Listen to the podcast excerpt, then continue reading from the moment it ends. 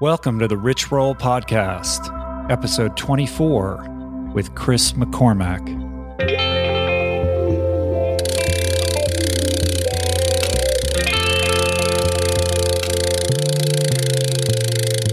The Rich Roll Podcast. Hey, everybody, welcome back to the show. My name is Rich Roll. If you're new to the program, and I suspect we might have a few new subscribers given the high profile nature of uh, today's guest, which uh, I'm very excited to bring to you. And I'll get into that in a second. But uh, just a little bit about me. My name's Rich Roll again. I am an ultra distance triathlete. What does that mean? It means that uh, I like to go long, really, really long, longer than Ironman. Uh, why? Probably because I'm not very fast. Uh, but that's the subject of another podcast. Uh, I am also a best selling author. I wrote the book called Finding Ultra, which came out last spring.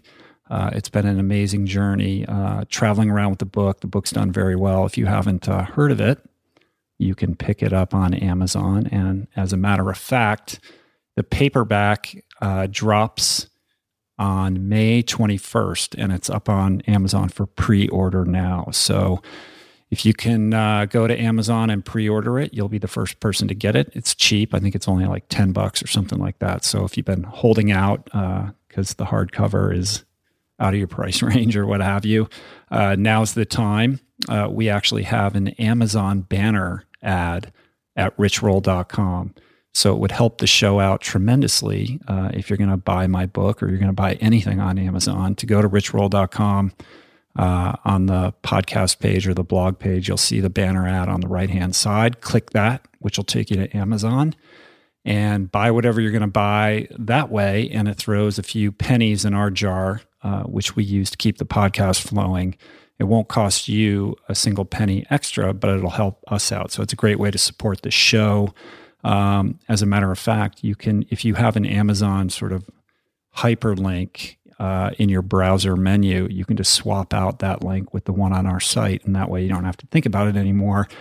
And hey, you can feel good about uh, supporting what we're doing. Uh, we also have a donation button up on uh, the website as well, uh, which, uh, if you're feeling good about what we're delivering to you, it's just another way to support the show. You can do a monthly subscription or a one time deal. it's up to you how much you want to give. And the bottom line is, you don't have to do anything because we will always provide this podcast to you for free. It's absolutely for free and it will always be for free. But uh, if you're inclined to be supportive, that's a good way to do it. And we appreciate it a lot. In fact, I've been flabbergasted uh, with the amount of support um, that's come through through the Amazon purchases and through the donation button. And believe me, it uh, does not go unnoticed uh, it means a lot to us uh, that people will are going out of their way to support what we're doing, and it makes me feel good about what we're doing, and just more motivated than ever to keep it going and turn it into a, a real professional thing, so I can continue to bring you great guests and great content, uh, which is really what I'm all about. Um, I've had more fun doing this podcast than I ever expected. And uh, if I could just do this all the time, I would be a happy camper. It's been really, really fun. So, what else about me? Uh, I'm a plant based nutrition advocate. Uh, that's a long way of saying that I'm a vegan. Uh, it just means that basically I eat plants, nothing with a mother, nothing with a face. I'm all about uh, repairing health through incorporating more plants into the diet and a lot of the uh, guests that I have on the show and the subject matter that I kind of tackle and and grapple with has to do with nutrition, repairing your health uh, in a long term sustainable way. Uh, I have a big passion for that, uh, and that's a big part of what my book is about. If you haven't checked it out, um, what else? Uh, I'm a recovering attorney. I am a holistic lifestyle entrepreneur. Uh, what does that mean? It means I'm unemployed, I guess. No, it means that uh, I'm passionately pursuing different avenues to put this healthy message out to the world. And that means I blog, I podcast, I'm working on a second book. I do a lot of public speaking and motivational speaking. If you listen to my last podcast, you know that I just got back from Charleston, South Carolina, where uh, I was fortunate enough to meet students there who have to read my book as part of their freshman curriculum, which was amazing. Um, coming up, I'm going to be in Worcester, Mass on April 14th for the Worcester Veg Fest. So if you're in the vicinity, I'd love to meet you. Come by. Uh, I'm speaking in the afternoon uh, that day, I believe at like 3:15. I'm going to speak for about an hour and then do a meet and greet and sign books. So if you're in Boston, Worcester, that general area, I would love to meet you. Come on by and uh, show me the love. Um, also, I'm going to be in Ottawa, Canada the following weekend uh, for Plant Powered Ottawa. And I think that event is sold out. But uh, if you want to learn more about it, or maybe there's a way to squeeze yourself in, go to plantpoweredottawa.com to find out more. My goal with this podcast is to share the people and personalities that I've met along this path to wellness over the past couple years, uh, inspiring voices, uh, people that have motivated and inspired myself to push the boundaries of my own uh, personal potential, my health, my athleticism, people that have inspired and mentored me informed me and fortified me uh, with the tools that have allowed me to kind of do the things that that I've done.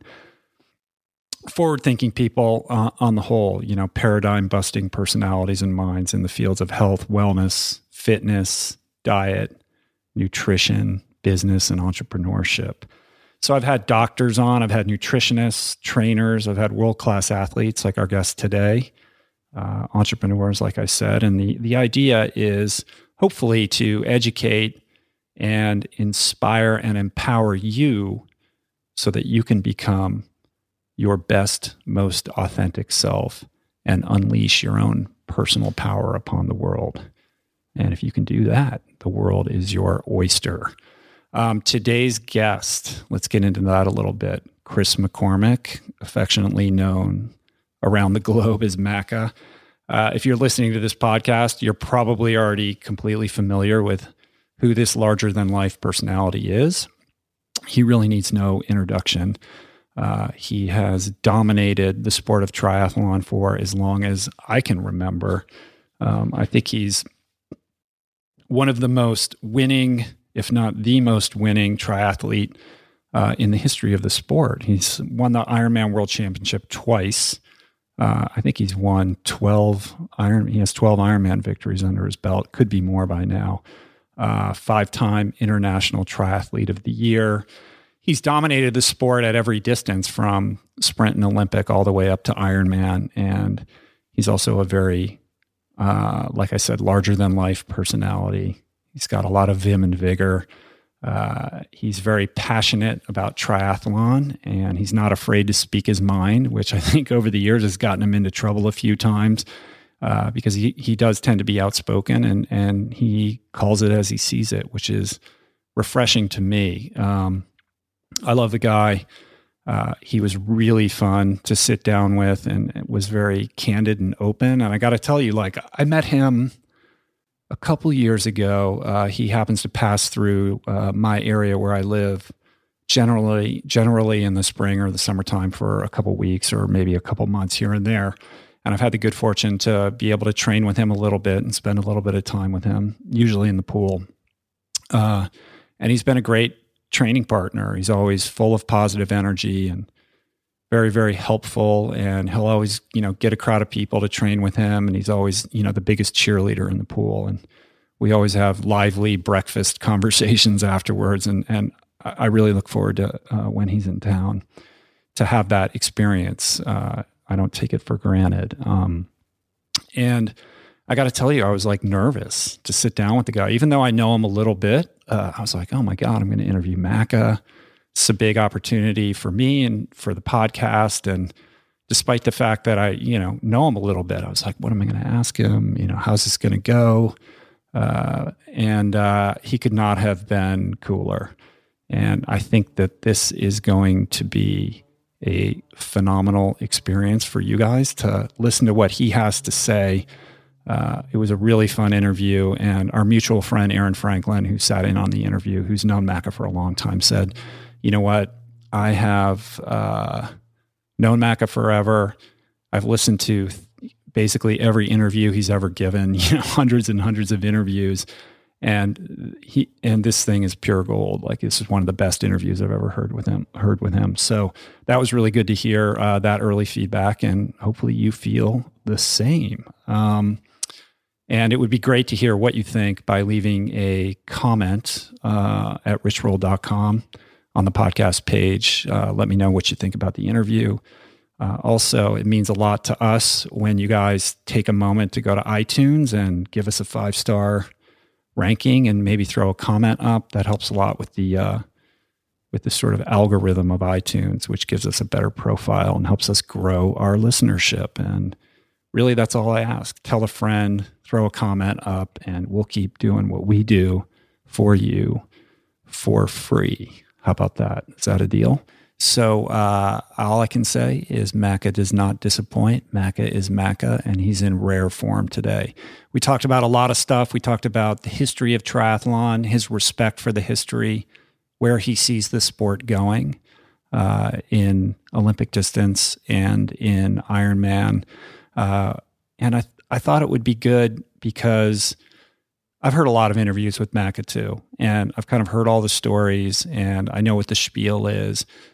And I didn't want to tread over that ground that uh, we've all heard so many times. If you're a fan of, of this guy like I am, I wanted to know more about kind of how he makes it work on a daily basis. You know, we kind of project onto him this idea uh, he's you know oozing with talent. He's traveling the world. He's winning all these races. It looks very glamorous, and uh, and it looks easy, you know, for him. But you know he's also uh, a guy with problems just like like we have you know he's got three kids he's married he's away from his family quite a bit uh, and he has to kind of grapple with that and make it all work to make his life run properly and you know those are challenges i think that we can all relate to you know how does he get his training in when he's traveling so much you know how does he keep his marriage functioning and his relationship with his kids intact when he's gone so much um, you know, real world problems that we all kind of, you know, have to deal with and, and grapple with if you if you're married or have kids. And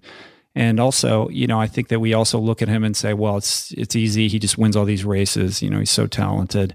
But you know, he's had his setbacks as well. You know, he tried to make the Olympic team twice; it didn't work out, and it took him years and years and years to kind of crack the nut on on the Ironman World Championships and win that race. Uh, and so he kind of walks us through all of that and how how he makes it work for him and it's fascinating and illuminating and of course very entertaining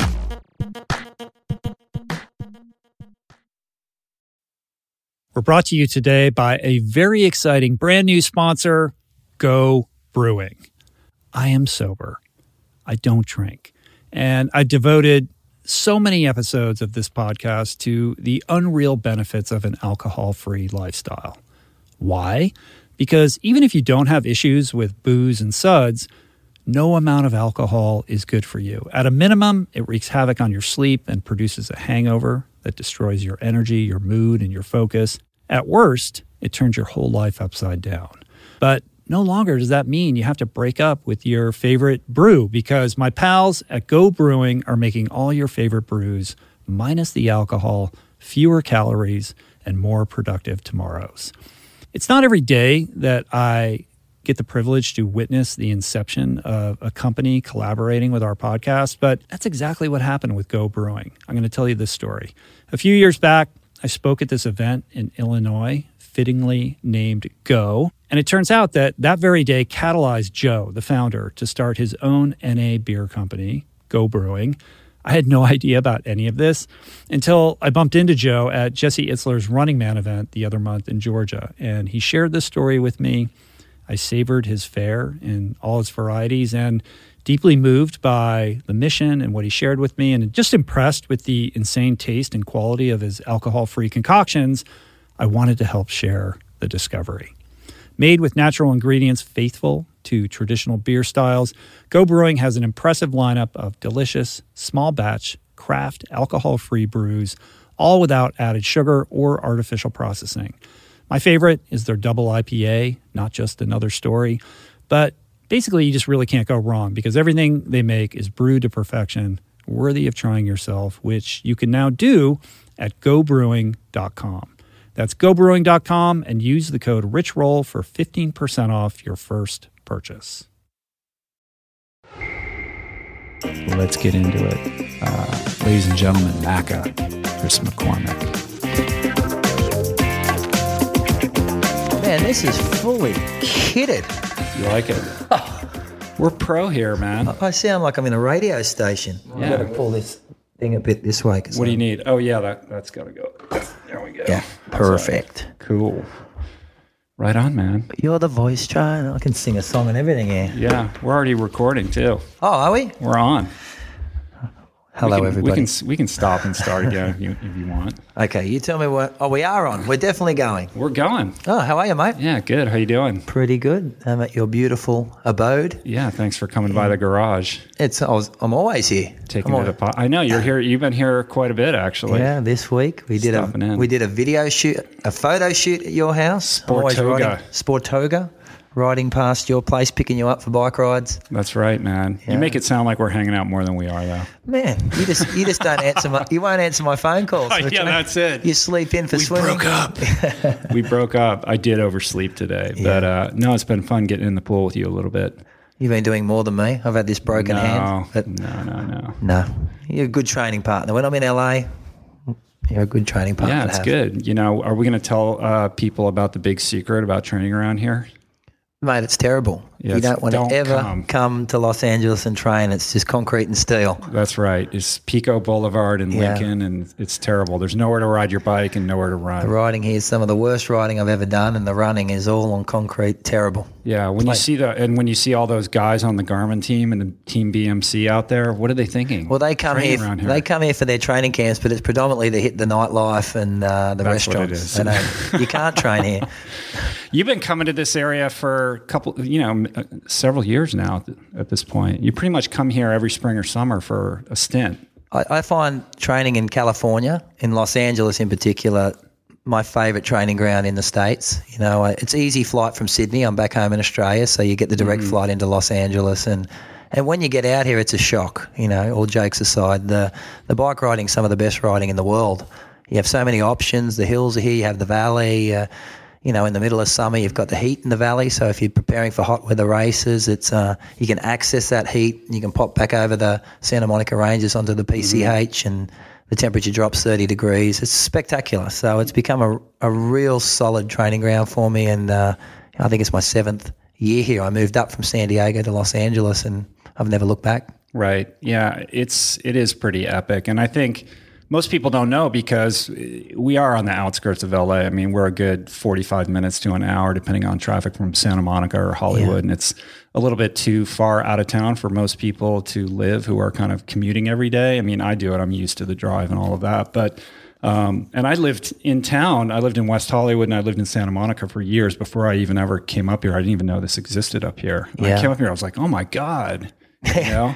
Oh, and I'm out on these remote trails running, and I'm, I'm thinking, why isn't everybody up here? There's nobody up here. I, I had the same experience years ago. I was living in San Diego because it was the triathlon mecca. And, um, you know, you come as an Australian across. It seems to have shifted to Boulder a bit. But back in the day, it was San Diego, San Diego, San Diego. And I had a friend move up here to Santa Monica. And uh, he's like, you've got to come up and train. It'll blow your mind out in the valley. And, and I was like, Los Angeles. Right. You know, there's 20 million people in that city. I, I can't even imagine getting out on the bike. And I, I came up and he brought me out here through Calabasas and, uh, you know, up through Westlake and, and I was blown away. Just the, the options available, available for riding and running, which I don't think San Diego has. You're very limited in your bike riding in San Diego. Well, you got to get through all the traffic lights Yeah, and all that kind of stuff to get to the good riding there. Yeah, well, you're straight out here. Mm-hmm. So we moved up through Calabasas, like you said, got out of Santa Monica, came up mm-hmm. this way. You walk out the door, one set of traffic lights, and you're done. Right, right out your back door. All we need is a 50 meter pool here, and I think it would become the next Boulder. We can build it. Well, now, yeah, we if, should. If you build it, they will come. Uh, right, right. Get all your uh, your business partners out Oh. here and put some deals together. yeah, man. let's pull that off. Anyone out there? You are a wheeler dealer, man. You're doing all sorts of stuff. I want to I want to talk about the the MX12 and the video series and the kind of online community that you're building. It's it's really interesting, and I think it's really forward thinking. And you know, Aaron, who's sitting over here, has been telling me all about it. And uh, you guys shot that yoga video here the other day. So so what's the, what's the story? I think, you know, I think with social media, everything coming out, I was right on board with that because I felt for me as an athlete coming through this sport that a lot of people's perception of me before social media was given through what other people had written about me. I used to read some of the magazine articles and think, man, I'm not really like that. But they really created this. Uh, this character that was me that What in what respect? Like what do you? I just mean, I used to read smack things- talking kind of yeah, thing. and I, the- I, I did like to do the smack talk, but I used to read this stuff that I was arrogant, and uh, I'm like, man, I'm not arrogant. I'm competitive or I'm passionate, and uh, you know, a lot of people's perception was skewed because I felt like I never had the opportunity to explain to a lot of the amateurs out there. They just really got a got a snapshot of who I was as a as a person and an athlete through what other people had written about me, and then social media came along, Twitter and and Facebook, and I saw that as a wonderful opportunity for for me to present me, um, what I was like and who I am, and that really softened people's perspective of of who I was. And off the back of that, you know, you started to build a community through your social media networks, and a lot of people started to connect with you. And and the the talk was, hey, you know, what are you doing that's different? And I teamed up with Aaron, who I've known for a long time. He's a Kiwi boy living out here in LA, and and we decided to bring out a product which was a digital product. No one in triathlon had ever done that, and just gave me the opportunity to explain to people certain sessions I'd done in my career, you know, things that had worked for me, and we we sort of tapped that together as a bit of a fun, you know, a fun exercise, and it was really warmly received, and. Uh, you know, it, it's sort of gone from there. We created the MaccaX community, and uh, basically it was an opportunity for people to to, to ask questions. I felt like a lot of the coaching here was very expensive, and, and a lot of the stuff, if we could build a community in the same way that I'd done it throughout my career, in the sense that when I came to Los Angeles, I'd, I'd land in a town, I'd plug in, I'd start training with guys like you. I'd leave, mm-hmm. you know, you sort of have your connections here. I'd leave Los Angeles, I'd go to Boulder, the same thing would apply. I'd leave Boulder, I'd go to Europe, the same thing would apply. I'd have my friends and the groups I could train with. I figured, why couldn't that be the same with amateurs? We all train. We just Right. needed to create a team or a group of people that were friends and and helped each other and, and we sort of developed that with maccax.com and, and we've got you know 600 athletes around the world and we're starting to see that happening i did a run in santa monica with seven or eight of our members the other day and it's it's really really cool. Where it's very organic it's growing and it's uh, i think uh, something i'm proud of. And I think it's also really true to the spirit of triathlon, you know, in the sense that triathlon is the only sport where the pros get to compete in the same race at the same time as as you know the amateurs and the pros are together. And then to be able to, you know, extend that relationship to you know your online community and being able to meet up with these people and develop a, a real relationship and a bond. And i've been on the site and i've you know seen the community and all of that and i did that spreecast Yes. with you you know and you've got passionate followers who, and they're psyched i mean they're so psyched that they feel like they have this kind of unique access to you and can pick your brain and, and you you know make yourself available to them Yeah, and the other thing, I want them to rely on each other and, and, and motivate each other. I think that the great thing about that our sport is that we we all tend to be relatively motivated individuals. We're looking for a challenge, so we all share that common, I think, common characteristic. But I think all of us are. Are looking to motivate and, and help each other and within our community. And you saw a lot of the, the athletes that we have in the community, all different abilities. Mm-hmm. They're really helping each other. And we, we give away prizes and awards for mm-hmm. people who pay it forward. Basically, athletes within our community are helping other athletes in the community. It's been very organic, and I like Right. that's a word I like to use a lot. But it's it's far surpassed what I expected it to be so quickly. And and the people we did a we did a spreecast last night, which was a it's like a, a video conference with a lot of the guys. I sit in very much like a podcast, and mm-hmm. a lot of the athletes come in and we talk to them on the computer screen and they ask their questions and, and everyone you, you're starting to see the chatter around the Spreecast on the on the screen they're, they're friends which is what Right. we were hoping to achieve they're all asking when we're going to do a end of season camp together and they're planning awards dinners and uh, Well, I saw. I think on you was it yesterday on YouTube they put a uh, a YouTube video up uh, where they someone collected all the happy birthday songs together from all the people that are members of the yeah community. they they did that on their own Yeah, merit cool. I was I was blown away yeah they all sung me a happy birthday uh, Ah, you're such an arrogant. I'm so Greg. arrogant. but no, I, it's it's it, they're a really cool crew. I'm really you know uh, really proud of it. You know, it was a uh, you know sitting down with Aaron a year ago, driving to Wildflower. We were discussing this, and uh, you know he he, uh, he came up with this idea of hey, why don't we sit in front of a video? You're, you're doing it all the time, and and and start helping people digitally. It's very mm-hmm. difficult to access individuals, but if we put out something that allowed them to download and watch, then it could be very very successful. And that was MX12. Right. And so it started off with basically a Facebook community, like a closed Facebook community, and then this series of videos, the 12 kind of training videos. And and what's the next phase? Like where is this going? Like where is it going to be in a year from now? Like how do you continue to build on what you've done today? Well, we we left it. The, the thing we, we wanted to make very clear when we started it, it was uh, when we started the Facebook community. We said, okay, guys, fire away. The the rule of this here is there's no stupid questions. So whatever you think the question is, ask away, and we'll we'll find the answers for you. If I have the answers, I'll give it. And we developed MX12, which was 12 training sessions for them to do.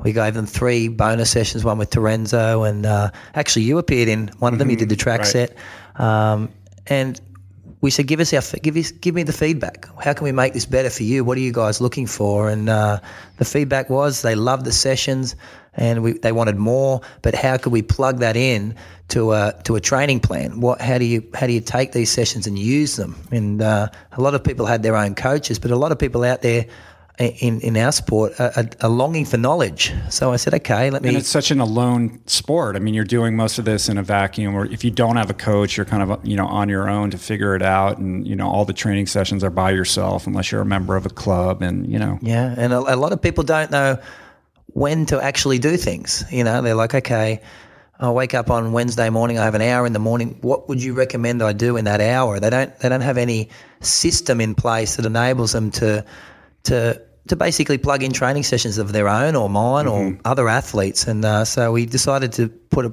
product together called MX Plus, which we just finished doing a lot of the filming, the Sportoga at your house, a lot of other things outside of swimming, biking, and running. And the, the big difference was at the end of it, we give a simplified version of some of the systems, the training systems I've seen around the world that have been very, very successful. And then we're trying to highlight the certain sessions we've given so they can take one of those sessions and just plug it immediately in onto a Monday, day one. They might do a foundation day, which involves longer training sessions. So here's five sessions you could plug in for yourself on that day. It just gives them a guide onto on how they can build their own their own training program and, and how they can use their coach if they have one to help them you know, plug certain sessions in or say this this has been successful for Lisa Norden, Olympians, for, for world champions, for myself, and uh, I, I'm pretty proud of. Uh, it's very simplified. We're going to build on it, but it's uh, it, I think it's going to come out really well. It's cool. Well, congrats on that. I mean, it's already wildly successful and uh, it's a great product. So I'll put the link in the show notes for the show, but it's maccax, maccax.com. Is that the best place for Yeah, people to go to check that out? Maccax.com is the is the community platform, and uh, come and join us. We're a fun crew. There's some outlandishly funny people in our sport from all around the world. We have members in Finland, in Germany, a lot in Miami, heaps in Australia, and uh, all around the world. And we we've enabled people to build tribes. So we've got all these tribes around the world. We've got a couple in Japan, and and that's the big thing. When you're traveling, you come into one of these uh, MaccaX tribes, and I know next month I'll be in, in Europe. I'm meeting five or six members of our community. They're all coming down, and uh, we'll all be racing in Barcelona, the, the European tribe. It's it's Right. it's pretty cool.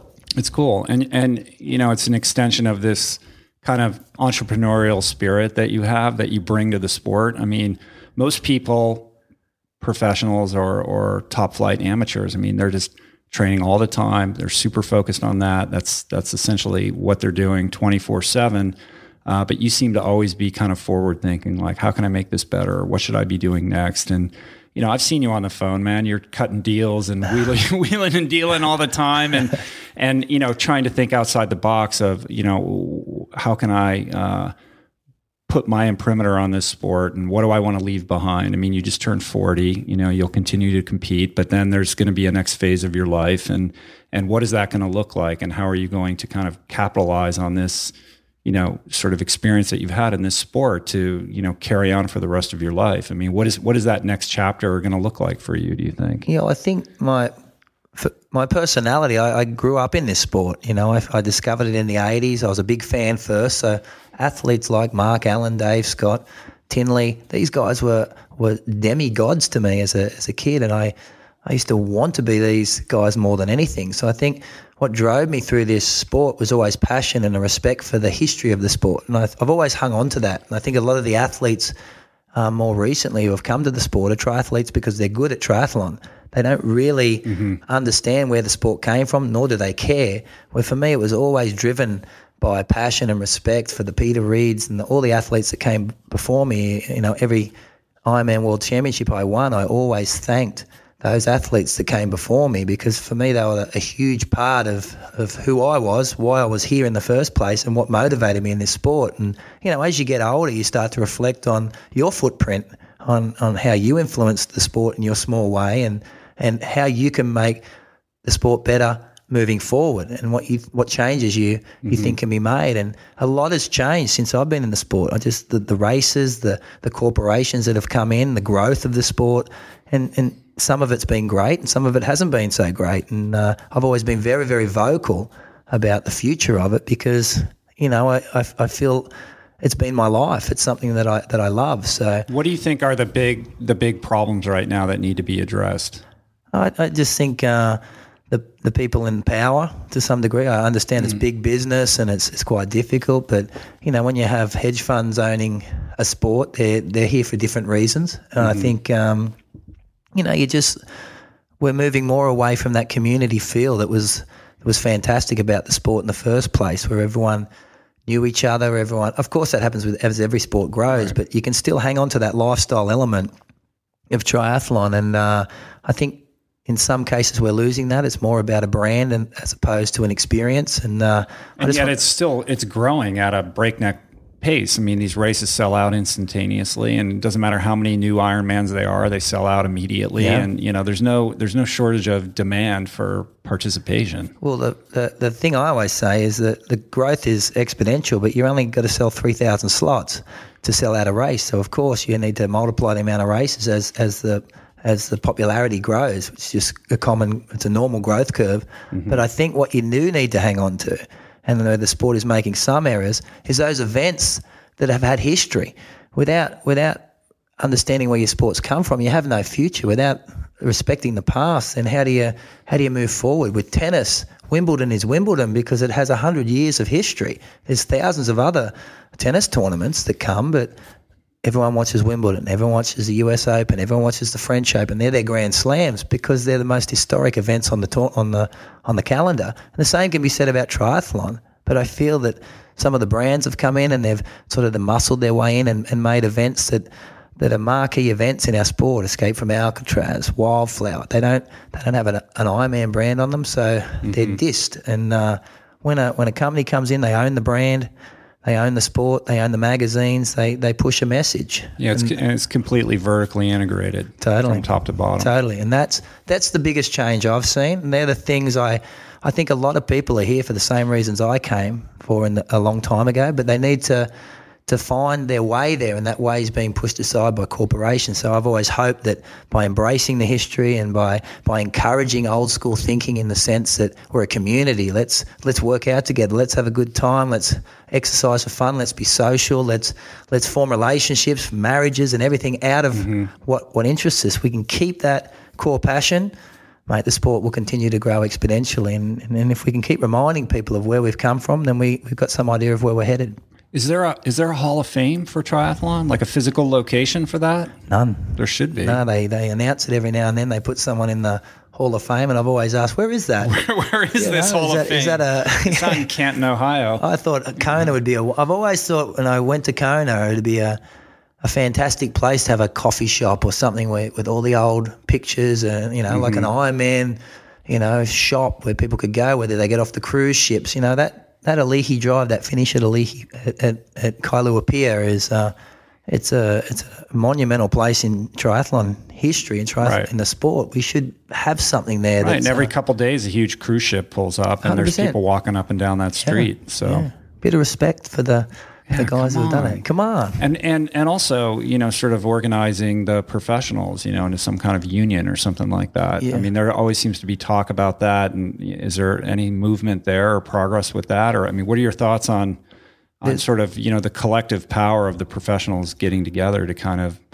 have their voice be taken more seriously with respect to you know paydays and and you know I mean some of the some of the sort of you know prize money is just it's It's ridi- it's it's ridiculously low for the amount of energy and time and commitment it takes to win these races. I mean, you can only do so many Ironmans in a year, and you know, and then to invest all of that to be at that level, and the prize money isn't isn't isn't worth the effort in terms of being able to support yourself. Like I look around. You know, there's you, but then there's a whole there's a whole other tier of professionals trying to make a living, and I'm like, how do they even do it? Like, because they have to travel to all these races. There's it's a very very expensive sport. Like I'm, you know, I don't know, I don't know how to they make ends meet. Yeah, there's there's always been a discussion amongst the professionals um, about a union, you know, and what are they going to do? But I think, you know, any big corporation that likes to uh, that likes to control the game will always create disharmony amongst the pros, you know, or amongst the people who are who are uprising. It's just, you know, it's it's part of history, you know, and uh, you know, you need people there who are prepared to stand up for, you know, for a union to work, a, a true athletic union to work. Then the guys at the top need to be as respectful of the guys at the bottom. It can't be. Oh, well, this works up to a point, but I don't want to go without anything. It needs to be all in, and that's the dilemma you have in this sport. It's been dog eat dog for the last ten years. You, you know, longer or even longer, where you take what you can get. So that mindset amongst a lot of the pros, it, it's a pipe dream. Let's mm-hmm. let's let's form a union, but only if it doesn't really affect me, or if it, you know what I mean. So if you can, the when when you see when the, the powers to be see this underlying current happening, they just look after a couple of the top guys and And then it goes away. and it goes away. And that's always going to be the case. And you need someone in place. And, you know, I've always been singing along, but, you know, you need someone in place who's prepared to make the stand and we all stand united. And it's just, I, I think the pros are at fault. There's no one, they're not, they're not prepared to make that stand. If you don't go, if we all stood up this year and said, we're not going to Kona unless you do this, someone will go. Mm-hmm. Some young guy will go and wink. Somebody will go right. Someone will go, some, and Ironman will promote them as the Ironman World Champion, and it will march on, and then everyone will go, oh, and then they'll go back to the game. We did it years ago with Chicago. We ultimately got the result we wanted um, with the the prize money being increased from five thousand to twelve thousand dollars.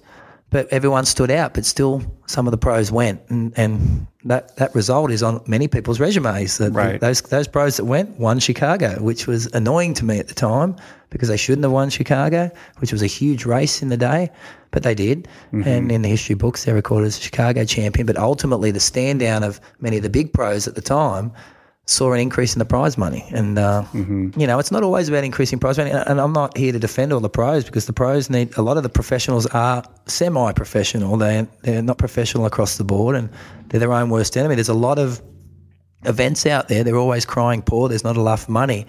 But there's a lot of events out there. Challenge, for you example. have Rev three and you have Rev Challenge. 3. I mean, they're they they've you know it used to. do- I mean, Kona's always co- going to be Kona, Mm-hmm. but uh, but for a while it was just Ironman was pretty much it. But now you know with with the Challenge series and with the Rev three series, you really have you know the, that competition against the Ironman brand is Yeah. is gaining steam, and that's going to be interesting to watch to see how that plays out. Well, you got to blame a lot of the pros there too. I can give you five events that Challenge have this year that are paying five times more prize money than than many of the Ironman races. Mm-hmm. Yet they're struggling to get pros, and then in the next breath, the professionals will say there's not enough money. Well, you can't have your cake and eat it too. You need to support the people who are going to support the sport, and that's what I'm saying about the change in the mindset. Back in the day, it didn't matter what the brand was.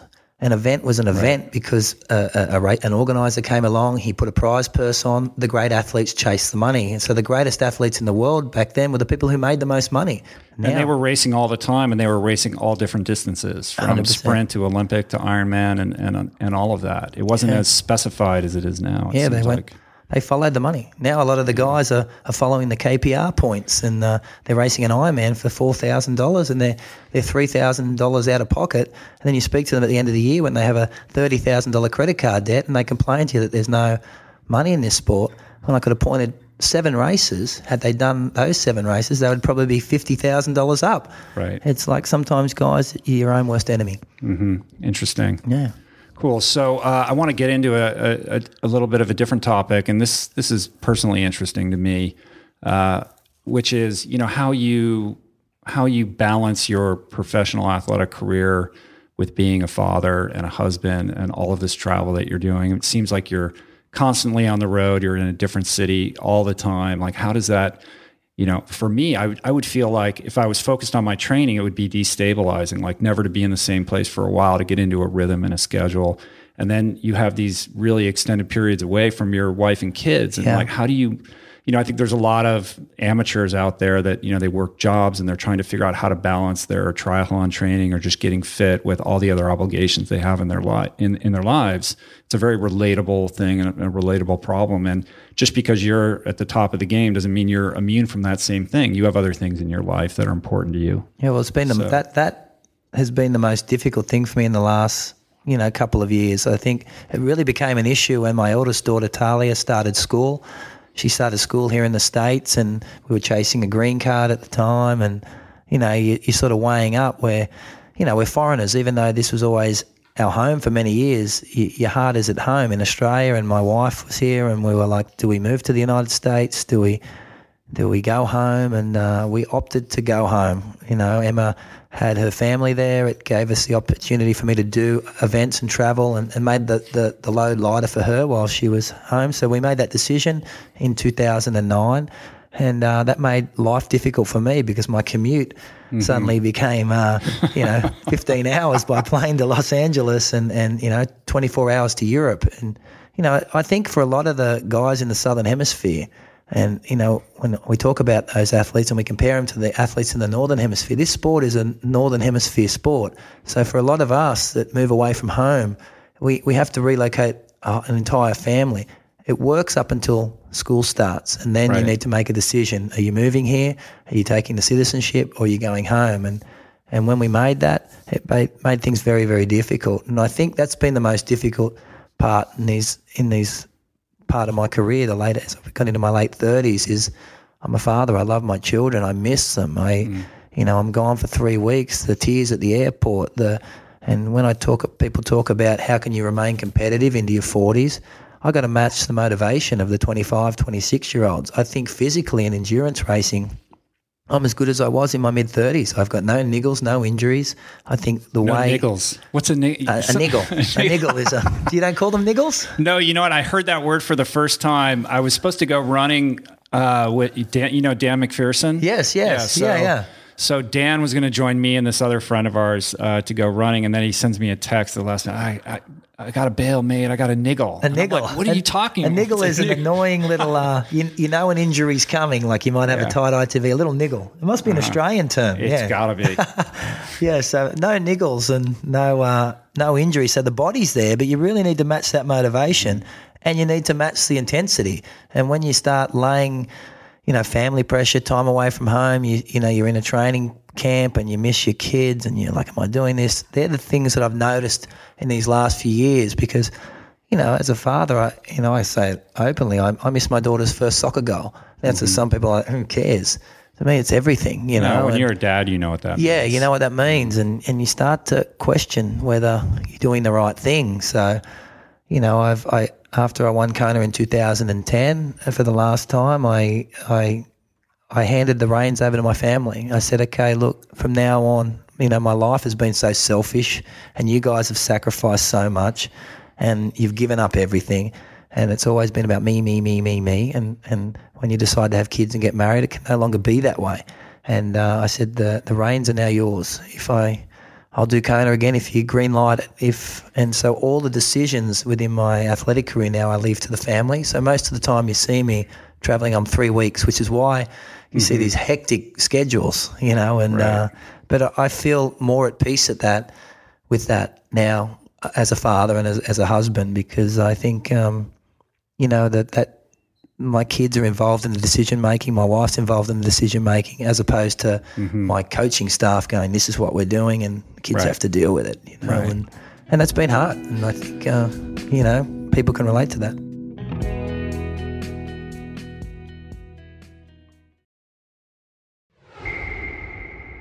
Yeah, it, it, it, can't be easy. And, uh, you know, I think it's easy to look at your life from an outsider perspective and think, oh, it's, the guy's got it made. You know, he's so talented and he gets to travel all over the world and do these races. And, and, and you know, you have the same struggles that, that we all have and, and these issues with balancing your life. And am I making the right decision and the gut checks that come with that? Yeah. I mean, you know, it's a human thing. And so when you made that decision with your family this year for 2013, I mean, what was that decision? I mean, what is your priority this year in terms of racing and training and, and what are your goals heading into the fall? I'm home a lot more this year. I'll be, uh, you know, I'm up here for this, for my birthday weekend. I'll knock over a couple of races. We come up to do some filming for the MX Plus video.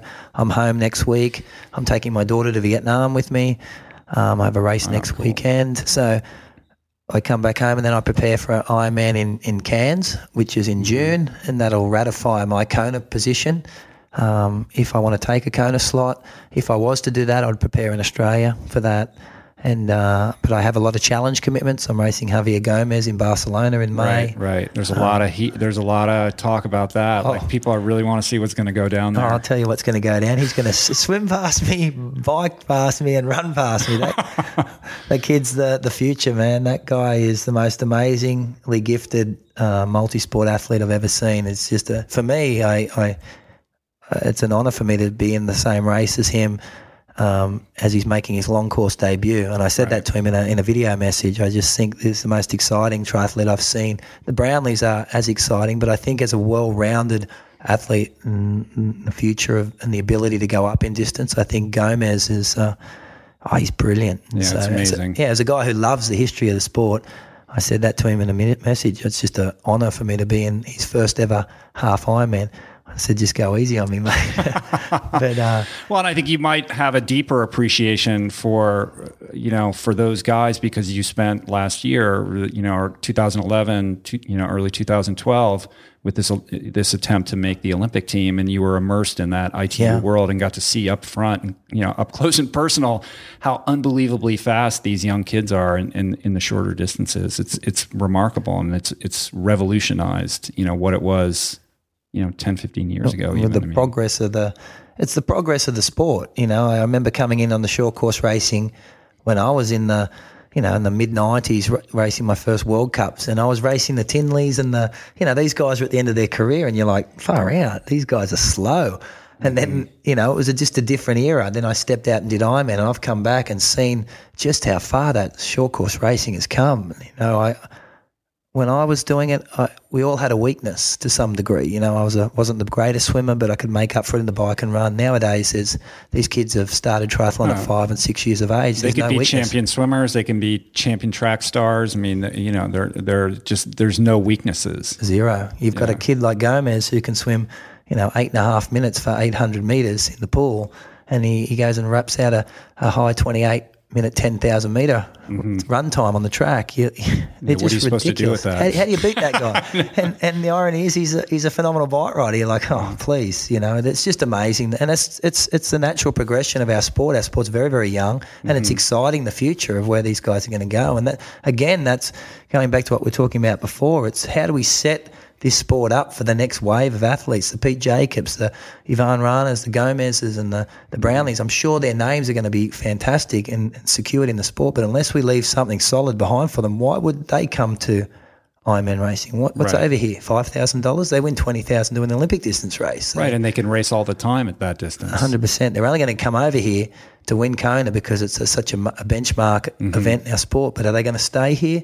Are they going to remain in this sport? You don't want. I always think you don't want Ironman racing or seventy point three racing to be the when you're finished on the, the elite circuit, the Olympic circuit, it's sort of a fallback option, which I feel like it is becoming. You've seen Bevan Docherty chase at Olympics. He's, he's, he's been to three Olympic Games. He's 35 years of age. He's like, ah, oh, they're too quick for me. I'll, I'll drop over and do 70.3. Mm-hmm. You know, it, it's become the safety net to keep your career going until you're in your 40s. I think the, the distances and the Ironman racing should be specialists in itself. And uh, we should right. be encouraging these high end athletes to come across in their peaks so we can see where this endurance sport can take us. And that's what was happening in the Mark Allen and Dave Scott days. They were at their peak at this at this distance. And uh, you know, it'd be great to see what Gomez could do now. Exactly. At, at 30 years of age in Kona. When you kind of compare Ironman to other sports, whether it's, you know, even, you know, look at ITU racing, look at the sport of swimming, look at track and field, and look at the progression of world records, and you know, sort of how un, you know unbelievably better athletes are now than they were 20 years ago or whatever. But When you look at Ironman and you look at what Mark and Dave were doing, yep. I mean.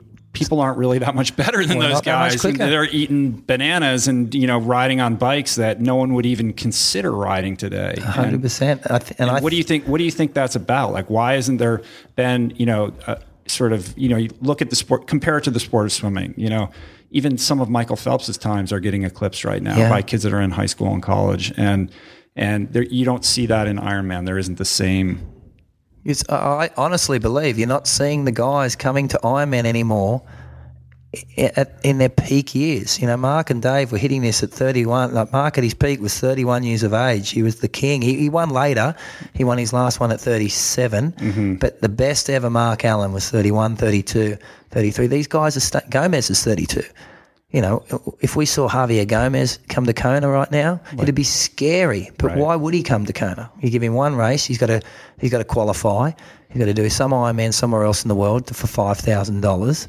Um, he's then got to go and do some 70.3 races in the world where he might get paid $3,000 to get the points up to qualify for Kona right. where he wins $100,000. He can do that doing the short course. And he would have racing. to completely change his training. Change his training. But there needs to be, uh, you know, they're, they're making executive decisions as professional athletes, you know, and the Olympic carrot is now bigger for a lot of the young kids coming to triathlon than the Ironman carrot. When I was mm-hmm. young, there was no Olympic carrot. You, you, couldn't go to the Olympics. Triathlon wasn't in the game. So Ironman was where you headed. You did the short course. It was a progression to be the king. You wanted to win Kona. That mindset's changed. I just did that a year on the on the ITU circuit, and to see that different mindset. Most of these kids don't care about racing Hawaii. They're, mm-hmm. like, who won that last year? I don't even. It, it's just a completely. They're they're focused on the Olympics. Alistair Brownlee is the king. His brother Jonathan Brownlee, he's a, he's a demigod. You know, Javier is Superman, and Craig Alexander and myself are dinosaurs that do some different sport. That it's basically he who runs the. Who, that's what you do when you're an old man. Yeah, totally, and that's it's yeah. really the perspective. It was interesting. You know, I was like, wow, there. You know, Javier's going across to to um, all the way through to Rio. So you're not going to see Gomez come to Ironman until he's 36 years of age. Mm-hmm. You know, like it's it's sort of the, and Ironman loses out. We don't get, we don't get to out. see what a guy like that could do at his peak. Yeah, I know. Alistair told me in Abu Dhabi a couple of weeks ago that he'd contacted Ironman last year after he won the Olympics. He was keen to do the 70.3 worlds, and they they rejected. They rejected it. You had the Olympic champion saying, "Hey, I've never done the half.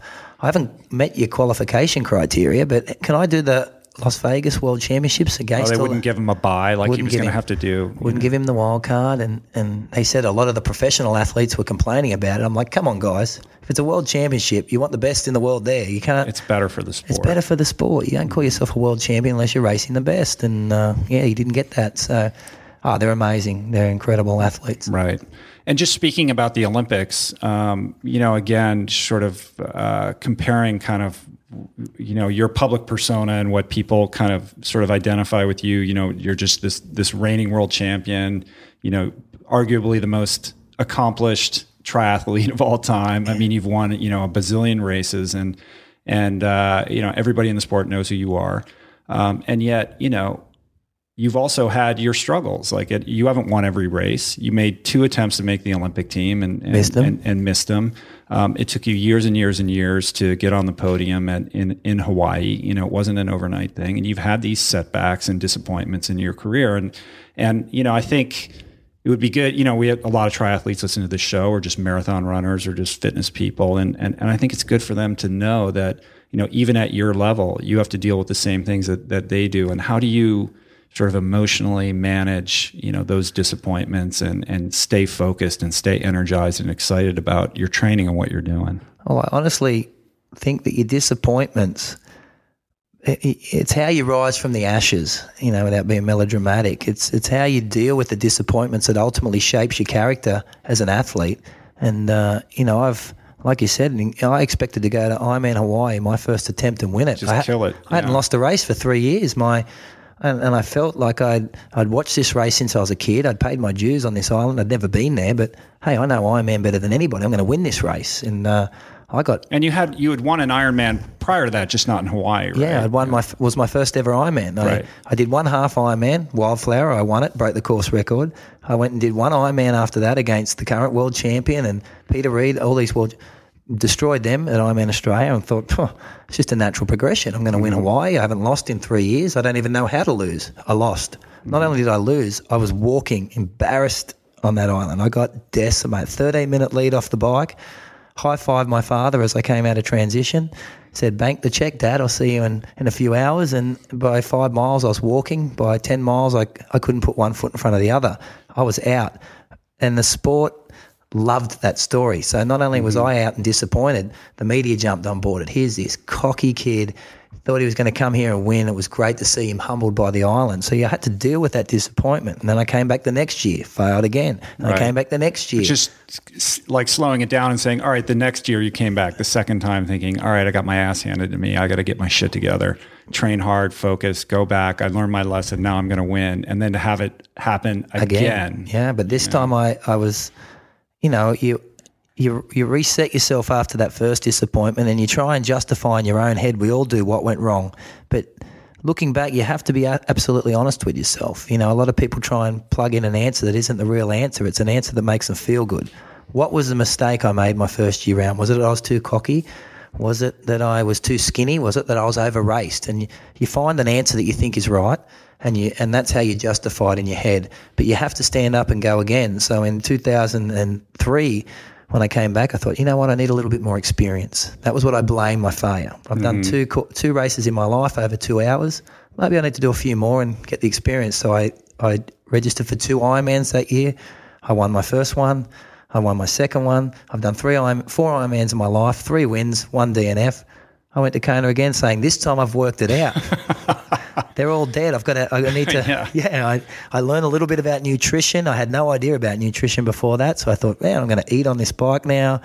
Um, I'm going to win again. Came in, blown away again. It was one of the windiest years ever in Kona, and I'd never experienced uh, conditions like that in my life. It just hollowed me out. And, uh, but I swore that I would finish the race. So I walked to the finish line, 72nd place. Mm-hmm. Humbled, humbled, humbled, humbled. But I was determined to cross the finish line that year. And uh, again, you sit down after the race and you're like, man, how do I deal this? I've thrown my life into this. You know, what do you do? My wife labeled that time of year the October blues because I was difficult to be around because I was in my own thoughts trying to work out what was going wrong. I felt like mm-hmm. I was mm-hmm. doing everything right. And yeah, uh, how could you win all these races and be undefeated yeah. and, and then just be unable to deal with this one race? And that, and the other thing is you you're trying to come to terms with that in your own head, and you're reading the press and people's other people's answers to why you're failing. Oh, I'm too cocky, or he, he over races, or he. Uh, you know, and you're and you're looking at that. Maybe that is the answer. He's he's too skinny. He doesn't, mm. right? You know, so you're trying to find answers because you think you have them because you've been successful, and uh, you know, you, you need to around that time you start to become with failure. You start to become a little bit more insular, and you're trying to sort things out for yourself, and you start to put people around you that you think can help you. And I uh, I started working a lot a lot more with a, a lady Suzanne Krafner in Germany, who's a she specialises in schizophrenics. Actually, she was a mental doctor, and uh, we started looking more at the mental side of things because I was starting mm-hmm. to get scarred with the failure, and um, you know, doubting yourself, doubting and, yourself. They yeah. become your biggest demons. I failed, when I went back the next year. I failed again. 2003, mm-hmm. DNF'd. I was going into the energy lab in fifth place. and I just could not make it to the finish line. And I got into the car that year, in 2004, that was. As I got to the Energy Lab, I saw one of my sponsors in a car, and I opened the door. I just saw the car. I was I had 10 miles left to run. I opened the car door. I said, "I am out. I am done. I'm retiring." And of all, it was like it was meant to be. The person driving the car that day was was Mark Allen, mm-hmm. and uh, he had Preston Sandusky from Kestrel, my agent Scott in the car, and I've jumped in. You know, you, you sit down, the air conditioning is on, and they can't believe you've pulled out of the race. I was in fifth place. They're like, "What are you doing?" I said, "I, I can't make it. I'm done." They're like, "You're nearly home," but they didn't realise I've been suffering for ten miles before Right, that. right. And uh, I said, "Can you just drive me back to the hotel? I'm retired. I'm done." And Mark Allen said to me, Like "No, retire. You're, you're thinking retired, retired. I am quitting triathlon. I cannot. I'm going back to short course. I'm going back to the Olympic distance racing. Ironman's not for me. I can't win this race. It's third year in. I can't even finish the thing. And uh, Mark Allen said, "No, you're going to watch this race unfold. You're going to see what happens." Peter Reid went on to to dominate, and uh, Mark had been working with Peter Reid, and Peter, I'd beat him up all year. All year, I'd beaten this man, and. Uh, when we're driving back, it was one year. It was Chris. Uh, I've forgotten the amateur's name. He crashed his bike out on the on the lava fields, and he had to run 20 miles with his bike on his shoulder, covered in blood. He ran all the way back to the transition area with his bike, and we pulled up next to this guy. You know, I've been all over the magazines that Macca's going to win this event this year. He's won, had the most dynamic year all year, and this guy's covered in blood. And uh, I was sitting in the back seat, and we pulled up, asked him if he wanted to lift back to transition. He was three miles out. He still had to run the marathon yet right. So he's he's running with his bike with on his, his shoulder. bike, probably barefoot, right? 'Cause he has his barefoot, cleats. covered. I mean, covered head to toe in blood, like just unbelievable. I'll never forget it. And I pulled up next to him, and uh, they said, "Mate, do you want to lift back?" Mark Allen and Preston. He's like, "No, no, I'm gonna. This is Hawaii. I'm mm-hmm. finishing this race." And he looked, glanced in the back, and he went, "Macca." And I have never in my life felt so little. It- it- honestly, it was the, uh, the most. I was like, oh man, here is this amateur. This is what our sport is. Mm-hmm. This is what, and I, I was so caught up in the goal that I forgot the. that I should have walked it to the finish. We mm-hmm. all suffer in Ironmans, and I swore. I got back, we watched Peter Reid win, and that that vision has always stuck with me. And I was like, I am coming back here next year. I don't care about the result, but I'm going to cross that finish line and I'm going to be like, I think it's Chris Zelinsky was his name. Mm-hmm. I'm going to get to the finish line. So my mindset changed. Instead of being so goal focused, I've got to win, I've got to win, I've got to win, I've got to win. For me, it became I'm getting the finish line. Forget the process, forget the forget the goal. And I, I finally No, it, it was the process. It wasn't. It was the process. You, let That go of the, the totally. destination, Yes. or your attachment to a certain A result. outcome, and Yeah. just saying, "I'm going to engage in this process, no matter what happens." yeah, yeah, and that That's was a powerful lesson, I think. It was, and I was taught by an amateur, and that's what's fantastic about triathlon. That, despite ten years in the sport at that point, despite uh, winning everything, world championships, Ironmans, one person's race showed me what the true spirit of the of the sport was. Because sometimes at the pro level, And an amateur athlete at that, like that could that 100%. couldn't happen in any other sport other than triathlon. Yeah, you start to get caught up as a pro at the high end in focusing on the other professionals, on focusing on that goal, on winning the race, that you start to lose, you, you start to forget that what brought you to the sport in the first place was the challenge. And what Ironman racing really is, it's about it's a personal test. And, and at the end of the day, anybody, you know, you're out by 1% in an eight hour race, you, you come fifth. That's, deal with it. And uh, the following year, I finally executed with uh, the fastest marathon on the course. I had a really tough day. I was vomiting on the bike. I got my nutrition out, but I was the furthest I'd ever been behind in a race in my life. Faris at the halfway, Faris El Sultan, when I got to halfway at Harvey, was 10 minutes in front of me. I had a terrible swim. I was just struggling from the onset. I don't know why. And, uh, but I said, no, forget about it. Just race your own event. By the time I got off the bike, I executed the fastest marathon, ran myself into sixth place, four minutes from the win, and thought, man, things are starting to click. It's all about a mindset. And from then on, I embraced that, kept the competitive spirit, and was second, first, and went on to Right. have. And on a preparation level, I mean, the big seismic shift was that you started to work with Mark Allen, who kind of took you in and and and, and kind of re, reconfigured your approach to the race. I mean, Yeah. what what were some of the specific things that he changed about not just mentally, but you know, in your actual physical training to prepare for the prepare for Hawaii. Well, Hawaii. in that yeah, in that year that I jumped in the car with Mark and Chris gave me that lesson, I pleaded with Mark to if he could sit down with me after the race. I pleaded with him. He was working with Peter Reid at the time. He was one of my main competitors. And he, he said, Look, I'll give you 10 minutes after the race, but I want to go and watch my athlete win. Mark was my idol, so he, he was true to his word. He, he had a coffee with me after the race. I hid. I was so embarrassed. And I, I hid and uh, I said, what, what? I can't even finish this race, Mark. What would you suggest I do? And he said, Look, when you won Ironman Australia, Peter rang me. He'd raced that course. You, you broke his record and he was like, wow, Macca's finding his way. I, I posted a very good marathon. Mm-hmm. I went up to Wildflower in May and I dominated Wildflower. I won my third title and, and ran away from Peter. And Peter rang Mark and said, man, he's finding his way. He's, Mark said, it's May. Stop. Don't worry about it. No one mm-hmm. cares what happens in May. He said, then I went to Roth. I broke eight hours. I ran a 240 marathon. Peter rang him again. Said, We're in it's, trouble. It's, it's, now July. He's like, this kid's going to win. The, the the boxes are being ticked. He's worked out this Ironman, and now he's going to deliver with his talent. And Mark Allen said his exact words to Peter were, "Forget Chris McCormack. He will not finish Kona. He's peaked. Done. It's mm-hmm. a downward slide. Too many races. Too many races. Too fit. Too early. Too lean. Too." Too too strong too early, and I said to Mark, "Really? You said that?" he's like, "Mate, you need if you want to win Hawaii, it needs to be a full year commitment. You need to give up the racing you're doing. You're over racing. You don't need to win everything. You can't win everything. You want to win everything. You're a competitor. So your best bet if you have that I need to win everything mentality is race less. Pick the ones you want to race and race mm-hmm. less. But I was a big racer. I enjoyed 13, 14 races a year. And uh, so I dropped an Ironman from the equation, Ironman Australia. I just raced Germany and, and Hawaii, and boom, the success came immediately. Right.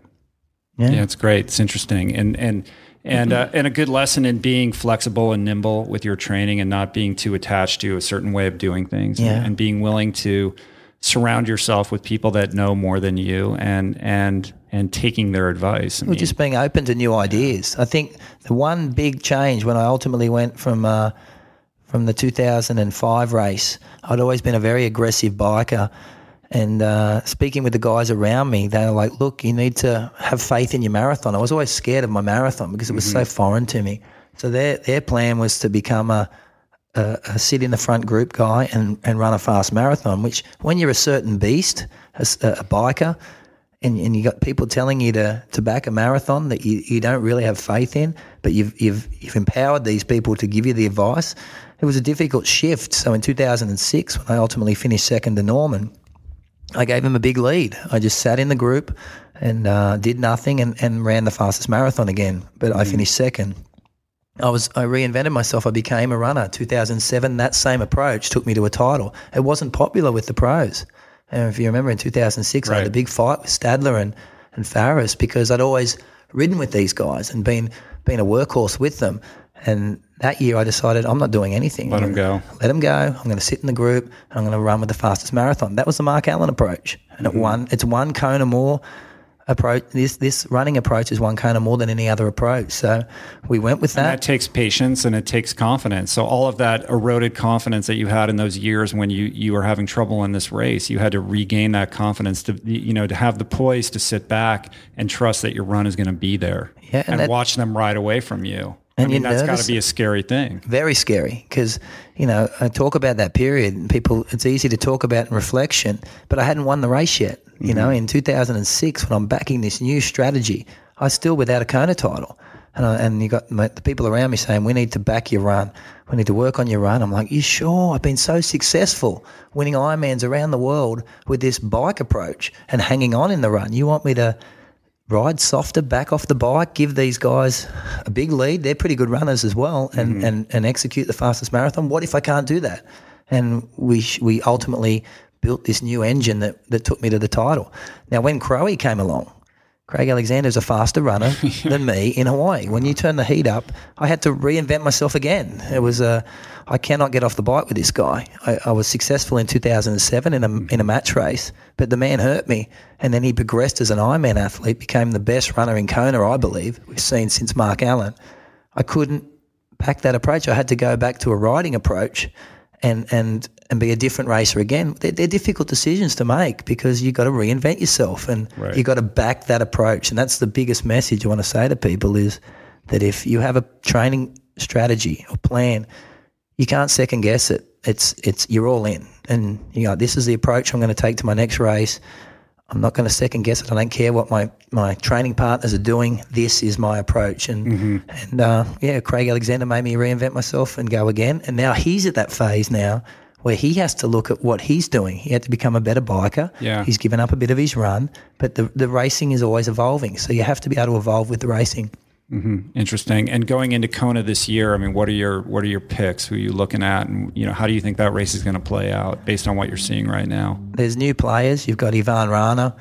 Um, he's a three-time IT, two-time ITU world champion. He's three times top ten at the Olympics. He debuted with his Ironman in Cozumel last year. Ran away with the win. Um, the guy's gifted. He's the first one of this generation of ITU racers coming across, and he's flawless. Um, he's going to be difficult. Bevan Docherty. I think Crowe still, Pete Jacobs and Crowe. I think Crowe, you know, I've had so many wars with this man. If there's ever been a race that was built for an athlete, it's it's Kona and Craig Alexander. The guy is the perfect size. The way the races unfold are perfect for him, and he just executes a beautiful marathon. The way he runs his marathons, I think last year he was vulnerable, um, but this year he, he's been a lot smarter. Last year, I think he left his best in Melbourne. He had a great race in Melbourne. This year, he was a bit softer in Melbourne. He's had the birth of his third child, which will soften his racing a little bit. Crowe's biggest mistake, if he's ever made any, in his failures, is he, he loves to race, and he's starting to work out this Ironman thing that as you age, that over racing can be detrimental at the back end of a year. I think he can be dangerous. You know, I think Sebastian Kienle, he's uh, He's a beast on the Oh, bike. That guy. the- he's a beast, and we were talking about him this morning at breakfast. Uh, he's the best front runner I've seen since since Norman Stadler. He, the guy doesn't want to be anywhere else, and they're, they're a special beast in themselves. Front runners, you know, there's a lot of people that like to make the claim of being a front runner, a Lieto and these guys, but they're uncomfortable there. Marino Vanhoenacker, where Sebastian Kienle couldn't wouldn't want to be anywhere else. I think, you know, Chris Lieto was a front runner because he couldn't execute a run, so he used to lay out the bike ride and, and hang on. It was more a, a desperate attempt to win. But with, with all respect to Chris, amazing athlete, but Sebastian Kienle isn't. He, he goes up a level when you put him in front. And, you know, he, he he'll run just as quick as the guys behind. If he's if he's in front, if he got off the bike with them, he may lose four minutes. But if he gets off the bike in front, he may only lose thirty seconds. He's just a beautiful front runner. There, Right. they're the exciting guys for Ironman racing because it sets an event up that is very, very different. You know, you're going to have a lot of pace on the bike. You got guys like Jacobs and Crowe and Rana that can run very, very fast. Docherty. That's what's so great about Kona. Every year we start speculating, but they're the guys I'd be looking at. The Raelerts are really at that point where I was, where you're five years into your Kona campaign. Are those demons starting to bubble Right. up? Is this ever going to work out? Yeah, you're starting to question whether you can ever win this race because the press is starting to say it. I'm reading a lot of the press, and I've been that guy mm-hmm. where they doubt you. Your sponsors start to doubt you. The people around you start to doubt you. You know, there's new champions coming along that are showing a lot of showing a solid hand, and they're starting to say, well, maybe you can't win. So it's how you deal with that within your own head. It, it can ultimately determine whether you win Kona.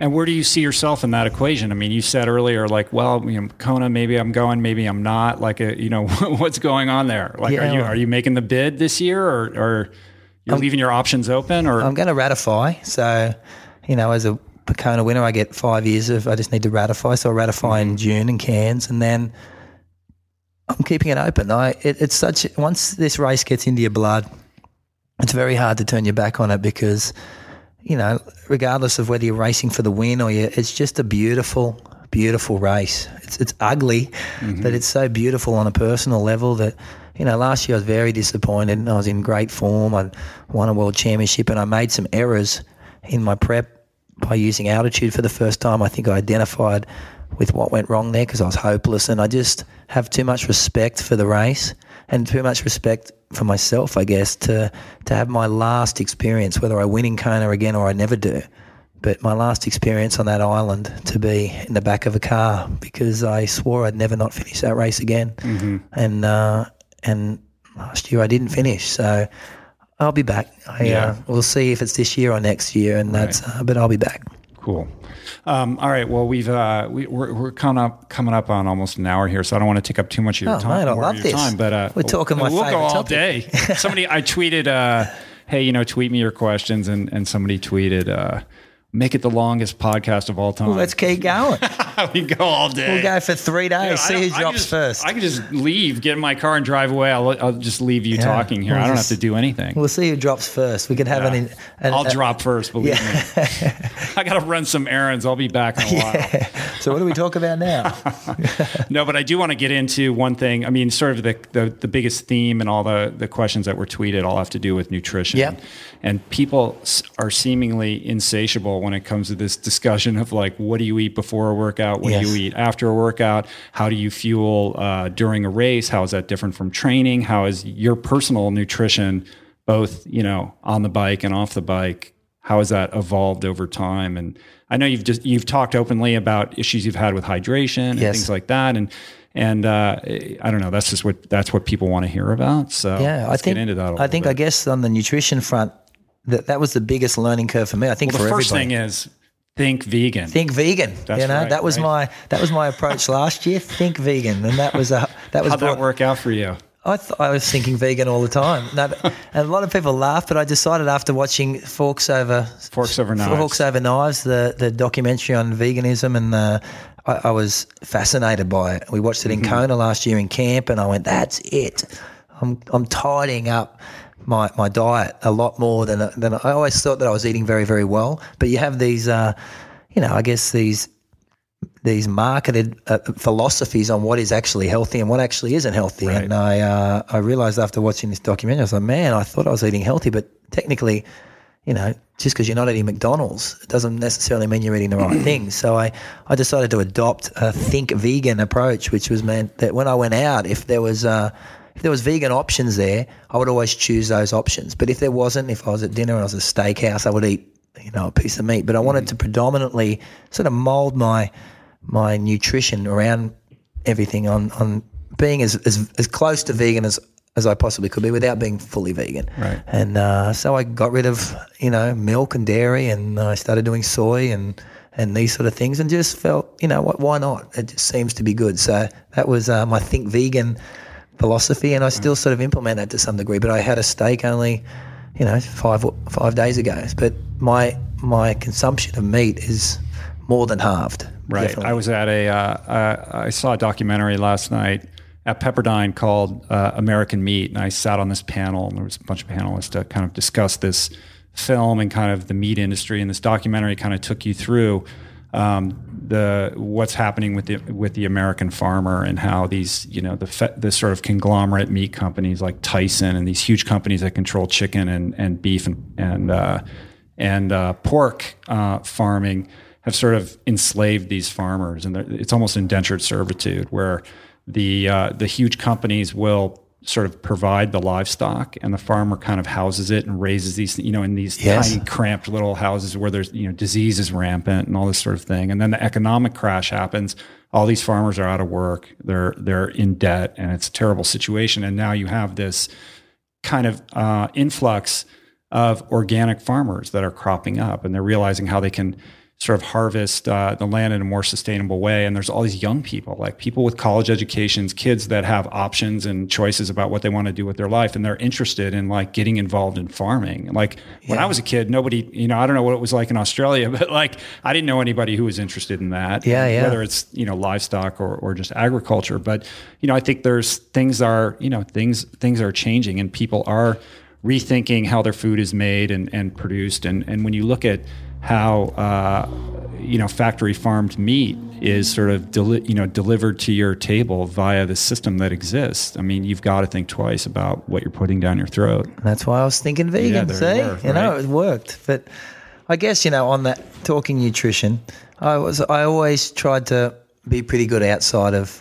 you know, like I was definitely attentive to what I was eating. You know, I wasn't a, a monk by any means, but I uh, I was definitely attentive, especially in training camp, on trying to tick the boxes. You know, mm-hmm. watching, you know, watching what you were eating instead of just eating. Like being okay, I'll, I will take the salad, or actually I need to hydrate a little bit more. I need to do these things. But it was a learning curve for me because when you're young, you don't think these things. You Right. just you just for some reason can race well where there are you know you don't in these things aren't thinking. So it became more important as you started to age. I was starting to think, well, I need to tick the boxes a little bit more now. I need to be more attentive to to things like that. And, and hydration, when I moved across to Ironman, was a, a huge issue for me. I I never realised until I raced in the humidity, and I spent some time at the Australian Institute of Sport, and you know I was cramping all the time in Hawaii. It was it was crippling me, and I couldn't work it out. And I went down to Canberra, AIS, and uh, we did all these tests within a humidity chamber, and and realised that as my heart rate rose above 148 to 150 beats a minute, I was losing more fluid than I could possibly take in. And uh, you know, you can only absorb X amount. Your body has a you can increase that over time, but it has an absorption rate. And uh, so the the game for me changed, which meant I had to become that runner we were talking about, keep my heart rate as low as possible for as long as possible, so I could execute um, a solid marathon. And then I had to be attentive to the hydration I was taking in before the race and the hydration during the race, where I used to just drink on the bike. I'm like, Right. oh, okay. I, I became more meticulous in drinking, making sure that within that hour, I was drinking 1.25 liters of fluid. Okay, and, I was attentive to that. So those little principles, you know, a lot of nutrition plans, they're plans. You need to be a little bit flexible with them, but you should have a set guideline. But you need to understand that that you develop those guidelines through your training and through understanding yourself a little bit better. Right. I mean, it's a personalized thing, and you've got to work that out yourself. Yeah. What works for you, what doesn't, and that's that's a huge part of training. It's not just going out and executing the workout; it's paying attention to how your body feels, 100%. how it's responding, how it's different when you eat this or that versus some other thing, and and and keeping track of that so that you can adjust accordingly. That is 100% the difference was, you, you know, your mindset needs to change. Like you said, you need to, to, to assess, you know, whether it's in a training diary, just how you felt after the big steak meal the night before. Was the swim set terrible? Was the, and you start to find these patterns within how you react to certain things and how you feel to cer- in certain things. And I, uh, I was definitely more attentive to that. So when I started using certain nutrition, you know, when I was hydrating, when I was ensuring that I was taking electrolytes in and taking the protein shake after training, these little things that I'd neglect in my 20s. How did that make me feel overall? And you can't look day by day. You need No, to start to forming weeks, Yeah, months. exactly. You find these patterns. And you're like, well, that works, or that doesn't, or this doesn't work with me, and this this does. And uh, you know, people aren't. People are hoping that I'm going to come along, or you're going to come along and go, there's the formula. Just do that, and you're going to be successful. It just That's doesn't. Everyone, yeah, it's sort of like, what's your morning smoothie? Like, that's the answer. Yeah. It's like it's not the answer. You 100%. know? And I don't do the same thing every day anyway. Yeah. You know.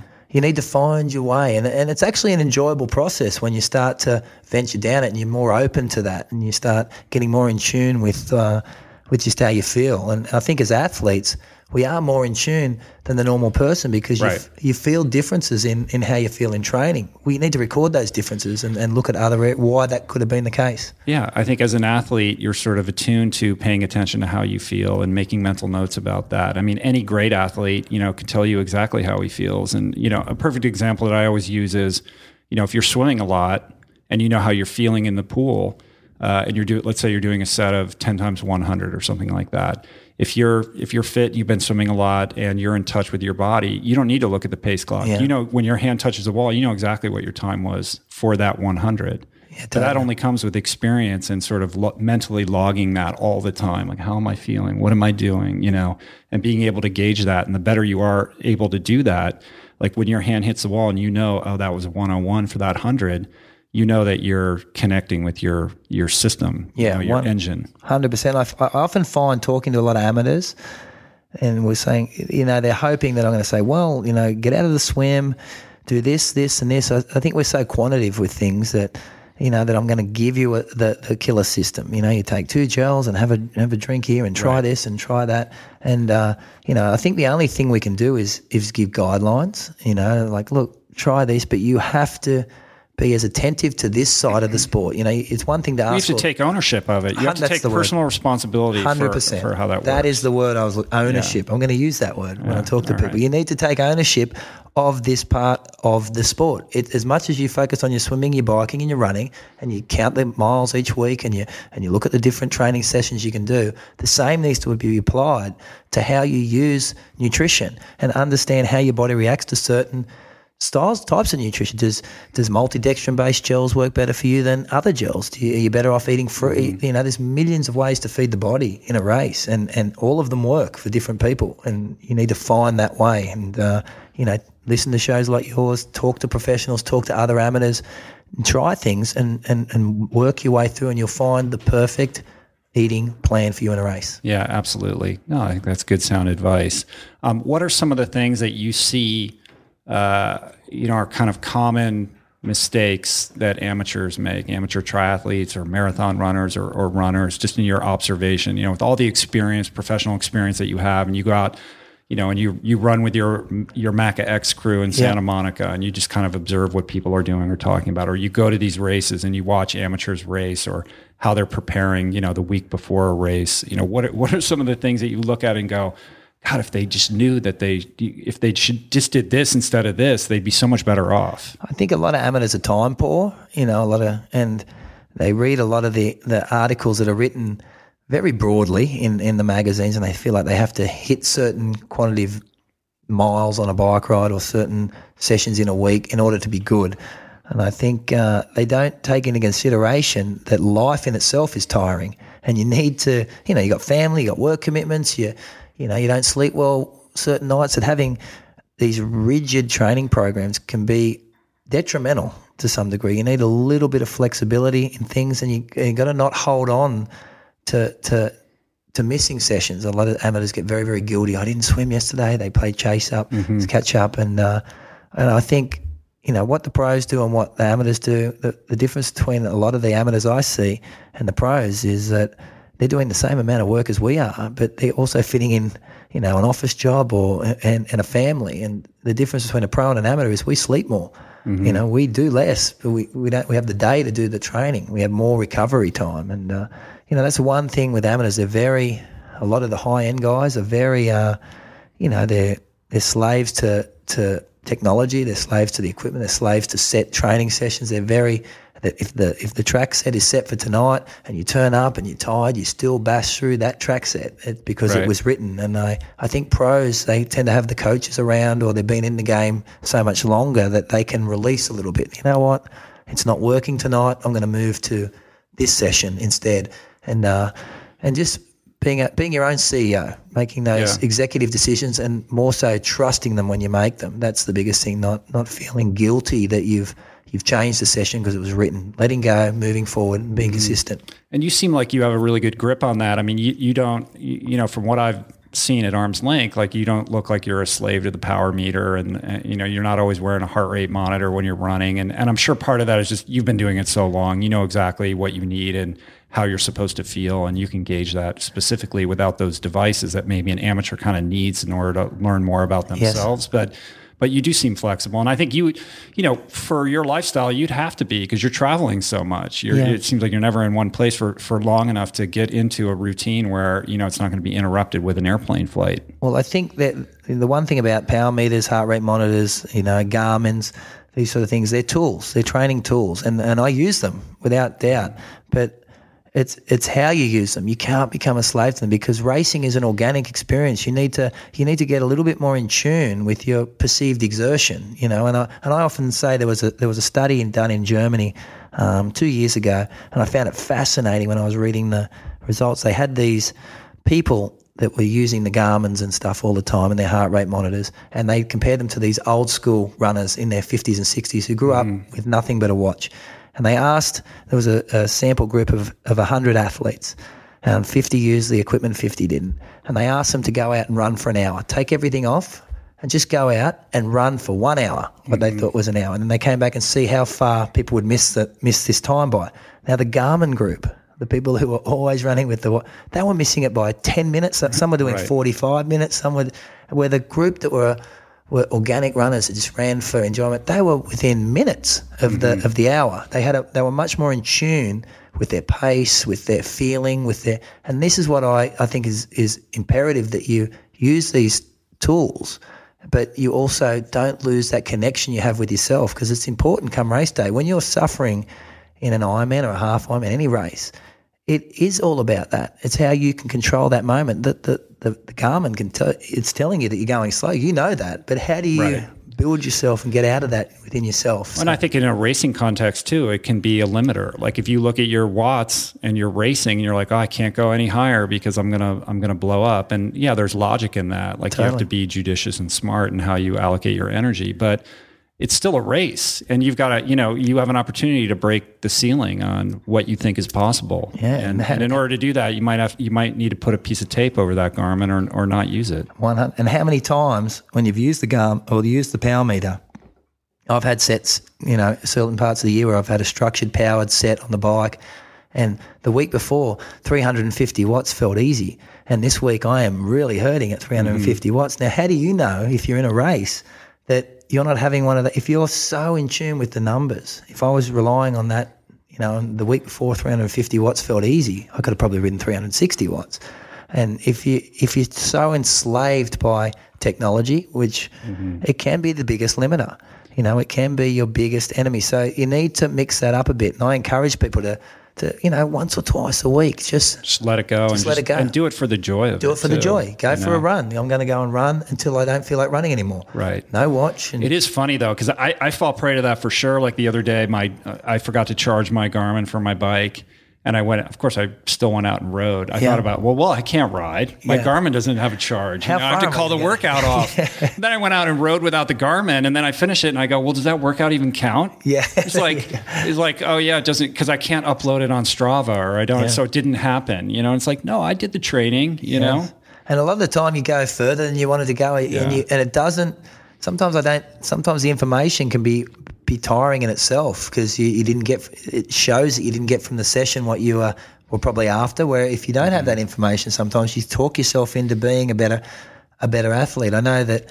You know, when I'm you, early in the season, when I'm doing a lot of my base work, we use heart rate and, and power meters, and I find in that period that if I'm not hitting those targets or I found it uncomfortable, you start, I should have felt better today. Like Right. those numbers don't add up to where I should be. Where had I not used the equipment, I would have ridden the bike ride and gone, I felt great today. good. So the mindset's like, oh, I'm, I'm on track. I'm doing good. I'm doing good. Mm-hmm. You start to feed, you know, a different, you create a different beast Right. mentally. And uh, or if you go out and you have a good ride and you hit like let's say oh, I hit this threshold level of watts for that four hour ride that was awesome then there's the pressure every time you go out to ride to either hit that or exceed it and if you're below it then you're like what's wrong yeah, what's wrong with me? Yeah. I'm going backwards, you know. And if you never knew that, if you were just, if the feeling felt right, then you you convince yourself and you, you talk yourself into this. I'm on I'm on track, and you don't Mm-hmm. second guess, which can be, was where I say information can be your biggest enemy sometimes. Of course. And the body's complicated. You know, it's easy to say, well, watts are watts, and, and that's true. But, you know, there's a lot of things that go into how you feel that day and, you know, sleep and food and a million other things that, you know, we can't even think of. So you have to release that judgment about Totally. each workout and, you know, in, in its isolation like that. And I think it gets into another big issue with, with, uh, amateur triathletes and runners, et cetera, which is this idea of going too hard on on easy days and not hard enough on hard days, and you know, as opposed to approaching each workout, what is the specific purpose of this workout? What am I trying to get out of this? And that's a big, I know that's a big thrust in your MX12 program and what these videos are about. That yeah, you want to go out and, and go out for that ride or that run just for the joy of it occasionally. But when you're time crunched, especially, you know, these amateur athletes, they have to make it count. So when they approach a workout, like, you know, a lot of people just say, well, I have an hour, I'm going to go out and run as hard as I can. I'll just do that every day. And, and there's not a, a lot of thought or strategy that goes into that. So, you know, can you speak to that a little bit, sort of using that time effectively and understanding what it is that you want to get out of a particular session? Yeah, well, that was the focus of the of the digital videos we put out. MX12 and the MX Plus was understanding that okay, as an amateur, you have less time. You have three hours a day, say, to do it. So, what are the most effective sessions you can do that give you the same the same bang for your buck without the fluff? And uh, you know, I we put together those training sessions. We put together a swim set called the Elevator, which is a set I use, and we, we modified it a bit for people who have an hour to, to swim. We just filmed a, a set called Loose Ends, which is a session we use a lot. It was developed by Brett Sutton and uh, all the pros. He's take, he's trained ten world champions. We use this style of session multiple times, like multiple times a week. You're using equipment. It's it's how you can get the biggest bang for your buck as an amateur when you're time crunch. You have family commitments. You have all these things. So that was what I was saying earlier when we are talking about about plugging them in. How you plug these sessions into a, a training plan. You need to show how much time you have, and you can get the most. You can get the same um, the same goal, meet the same goal from a session by doing it multiple different ways. So mm-hmm. you can mm-hmm. do a strength set. There's lots of ways to build strength. How much time do you have? That's the first question. How much time can you give me? Okay, you've got an hour. Well, here's a session that works for you in that hour. If you gave me three hours, maybe we do some time in the gym mm-hmm. and we mm-hmm. run a bit out. So it's all about understanding how much time you have, what you can give and then pulling the sessions that give you deliver what you're looking for. And that was the that was the main focus of the products we developed because it was probably the most common question I was asked whenever I traveled around the world was how do I do this? How do I do this? Well I don't have 5 hours so how could I do that in 1 hour? You're mm-hmm. like well you could do it like this or you could do it like this. And uh, that was what we really trying to build out over the next few years with a lot of the stuff we're we're putting out is getting the feedback from people. Okay, you you executed an elevator set. Well, a great one to go from there is is this session is is to do a loose end set or just do a do a, an ACS session, an aerobic conditioning session, mm-hmm. and, and just plugging these sessions in, and you can do it these ten ways, and uh, right. it's it's imperative. That's the biggest thing for amateurs. And how do you do that for yourself? I mean, do you have do you are you working with a coach now that helps you structure your your program, or are you just you've been doing it so long you know what you need? I mean, you seem like a guy who you could just uh, you, you, know your knife gets a little dull and you pull it out and sharpen it a few times and, and you're good to race. Yeah, I, that's my my like sort of jealous outsider perspective on. no, I, I have had the same crew around me for a, more than a decade. I, I've always overseen my own training. I I think earlier in my career, I worked with some of the best coaches in the sport that came out of Australia. I worked with uh, Col Stewart, who was Miles Stewart's father. He coached three world champions and just had an amazing squad when I was younger. And then Brett Sutton, who is famous in triathlon now. He coached the current Olympic champion in the women's. He's coached Chrissie Wellington. He was our national coach in Australia. So we mm-hmm. had no choice when I was in my early 20s than to fall under his regime, which was brutal. He's really hardcore. Very, very hardcore. I don't encourage his workouts for anybody. He's basically, his approach was throw 12 eggs at a wall and one doesn't crack, that's a champion. And, and it works on the pro end. Um, and you were able to learn a lot. He's a very intelligent guy, that being said but you were able to take a lot from them. And then more recently, I was working with Darren Smith in, you know, prior to last year when I won mm-hmm. the ITU long course awards. Darren Smith is, is, considered the best ITU coach in the world now at the moment for women. Um, and he has a great, he's a sports scientist. So you take from a lot of these coaches and you take from a lot of the athletes you train with Simon Lessing. And so you get a, a broad understanding of the sessions we're all doing are very, very similar. And how we tweak those in our own way was, was key. And then I just put smart people around me. So I thought, you know what? I think this works here, this works here, this works here. Get a swim coach. I use mm-hmm. Dick Caine in Australia. Dick, you're a swim coach. Tell me what I need to do on the swimming front. Uh, I don't want to do a, a, a, a, threshold set today. I've got a bike ride in the afternoon. So give me something today that, that is an aerobic conditioning set. Mm-hmm. He, he, does that. I have a, you know, I have MG does all my strength stuff and yoga. He's drilling that into me because I'm the most inflexible person mm-hmm. in the mm-hmm. world. But he's got me in the gym for the first time in my career. As you age, he believes a lot of weight work is mm-hmm. good. So I have these people around me, but overall picture I help develop. But I've ensured that the people I have around me, Suzanne as well, um, are brutally honest. My running coach, Helen McGuckin, who I don't access as much as I used to, but because she's moved further north in Australia. But she's always a phone call away. So when I'm struggling with things, I have these go-to people, mm-hmm. but I ultimately put the package together myself, and uh, and they're, they're, absolutely honest with me. That's mm-hmm. that's imperative. They're not tap dancing around me, telling right. me how wonderful I am. They're you're inflexible at the moment, Mackie. You're not strong enough. Mm-hmm. You're not swimming well. You've lost your run technique. You've done so. We need to fix those. And because uh, if you're always looking at it yourself, you miss those things. Right. Yeah. I had a, a, guest on the podcast the other day who was an entrepreneur, and he was sort of he's, he was hammering home this idea of surrounding yourself with top level mentors. You know, people who can give you the bottom line and and sort of have your back and, and direct you. And, and, essentially, he said is you know your wealth as a human being is determined by the quality of people that you surround yourself by, right? So you have this team. You're the CEO of Chris McCormack, but you have this team of people that you trust that will tell you straight the way it is and keep you you know on track. Yeah, hundred percent. yeah And I am my own CEO. That's what I always mm-hmm. try and preach to people: is be open to when you close yourself off, you know, you you, you you limit yourself. You really limit yourself. You need to be open, take things from everybody, and borrow ideas and borrow things and try them and implement them because you don't know what's around the corner. You know, this you could adopt, you know, something that you learned from weightlifting, uh, you know, a certain approach to training, and uh, I can execute that in in my bike sessions and see how that works. Right. And I've always been very very open to that. So you find a system that works. I think you were saying I just need to sharpen my my my knife and I tend to get it right. But I, I think I always hold a, a base level of fitness all year. Yeah, you've and, been doing this for so long. I mean that that endurance base is enormous. It's not going anywhere. Yeah, and you just you know? need to really you do. You just need to tap in a couple of sessions or a, a block of work if you if you're looking at certain races and you can you can really sharpen that and come up very, very quickly but it's a bit wobbly towards the end of the season. You do need to lay some foundation. So it's it's quite easy to get to into a racing condition when you followed a certain pattern for so long. Right. I have seen some uh, triathletes get into trouble when they have, like they'll say, "All right, I, I I'm going to get a swim coach, I'm going to get a cycling coach, I'm going to get a running coach," but then those coaches aren't communicating amongst themselves. So you have the but the cycling coach who's just you know killing you on the bike yeah. and then the swim coach who's pushing you a threshold every day and the and, and they're not communicating and then ultimately these athletes inevitably overtrain or get injured or you know or that was too tired to do anything That else. is the big let me ask me the question yeah. about the biggest mistake a lot of amateurs make uh-huh. that is one of them and I've seen that a lot and it's 100% right you, you if your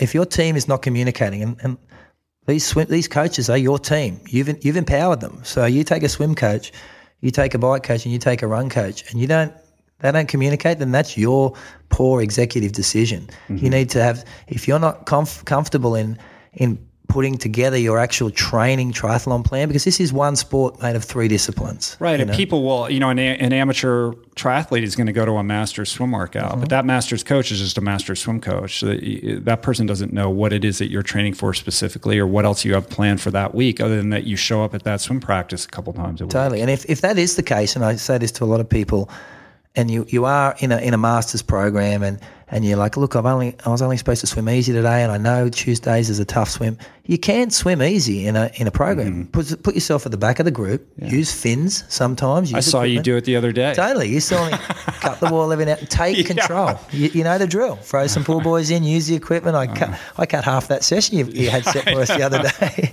but that is what I mean about making executive mm-hmm. decisions. Mm-hmm. And and if you get injured because your team is not communicating or you haven't put someone in place or you don't have the knowledge to understand how to plug these things in, then you know that's what you should be looking for. And that's part of the what we did with MX Plus now is giving people those guidelines. If they do have the three the three mm-hmm. coaches well just how would you formulate a training triathlon training plan? Because the mistake people make is triathlon is one sport it's not it's right. one sport done with every single discipline relies on the other, and we fatigue in one body. So by building yourself on the on the track in a run set on Tuesday night, to wake up and think, oh, I only ex- only exercise my legs, I'll do a hard swim set on Wednesday morning. That is that, that's wrong because we mm-hmm. fatigue as a as a single entity as a body. So you need to make sure you you understand how to how to structure a, a, basic foundation of what tends to work, and that's what we did with MX Plus. Mm-hmm.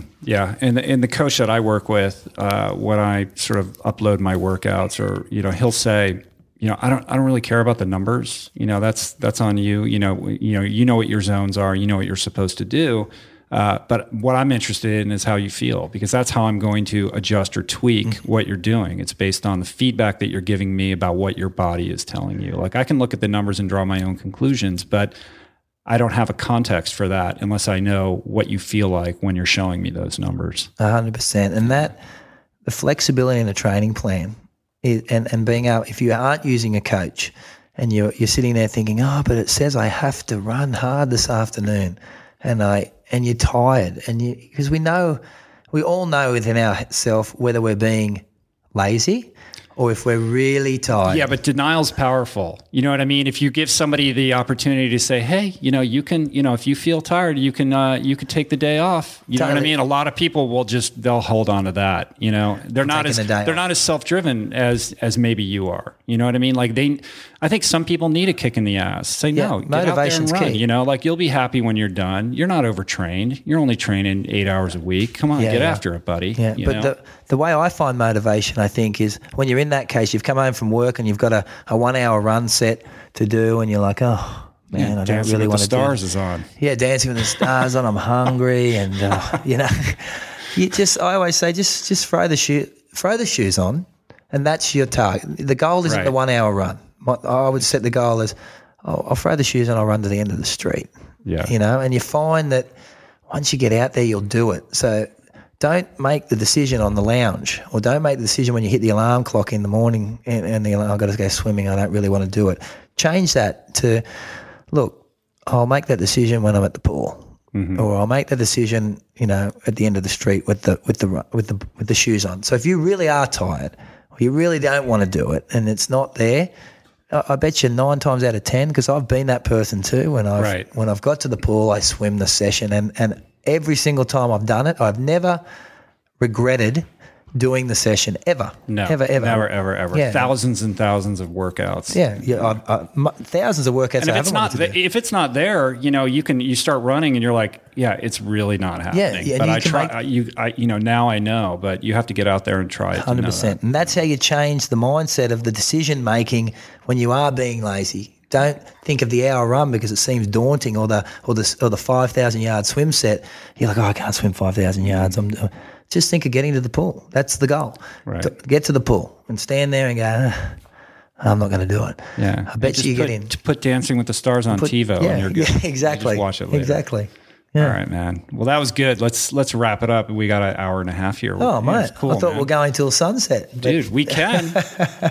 we'll do another episode before you leave if you Done. want, man. Yeah, I'll done. you anytime. Sunday. man. It was a pleasure. The champ always a in the pleasure, house, mate. man. I really appreciate you taking the time. Oh, thanks for having me. Cool. Big fan. So, uh, how much longer are you in town? You're you're here another week or something like No, that. I leave And where- Sunday after Benelli And where are you going next? to Vietnam. oh, Good just, is that just? Vietnam. Is are you racing there? Or are you just? Oh, you're going to race there. So you're bringing your daughter. Yes, Uh-huh. yeah, yeah. She's coming up, and uh, I do Vietnam, and then um, I'll do some training in Vietnam. I'm going to go do a, a seminar. That'll be cool. yeah, there'll be a seminar in in Thailand. So we fly to Thailand, and I'm into Bangkok and do a, a training seminar for a lot of the expats because the sport is exploding in Asia. Right. And um, and then I'm home and a big block of work before I have to face Javier Gomez in Barcelona in mid May. Man. Oh, good luck. I need it. Yeah, you'll be good, man. Yeah. I think you're going to be just fine. If I beat him, he'll never hear the end of it.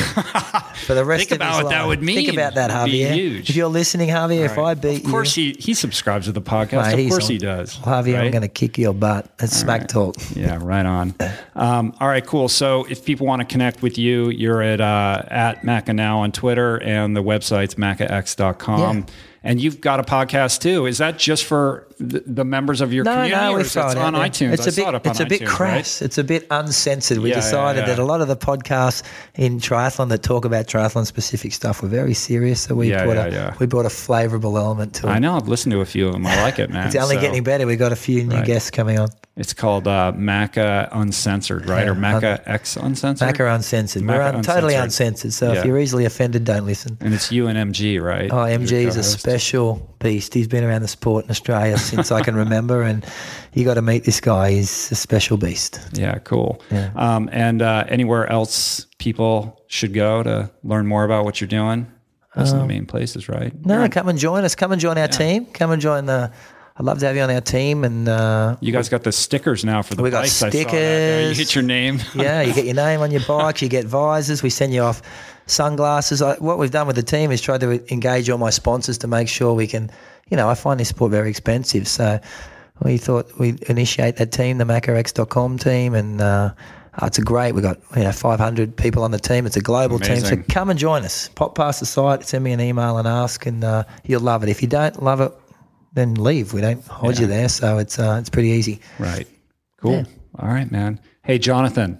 You're going to take us out with some piano? Oh, this is We got Jonathan Toker here, the Oh, he CEO of it. SaltStick. He's chomping at the bit to play a little piano. You can take us out. Come on, buddy. play something. I know. There we go. All right. What is that? Can't you play body? I don't know. Play something modern. Piano Man. All right, everybody. Cheers. Peace. Plants.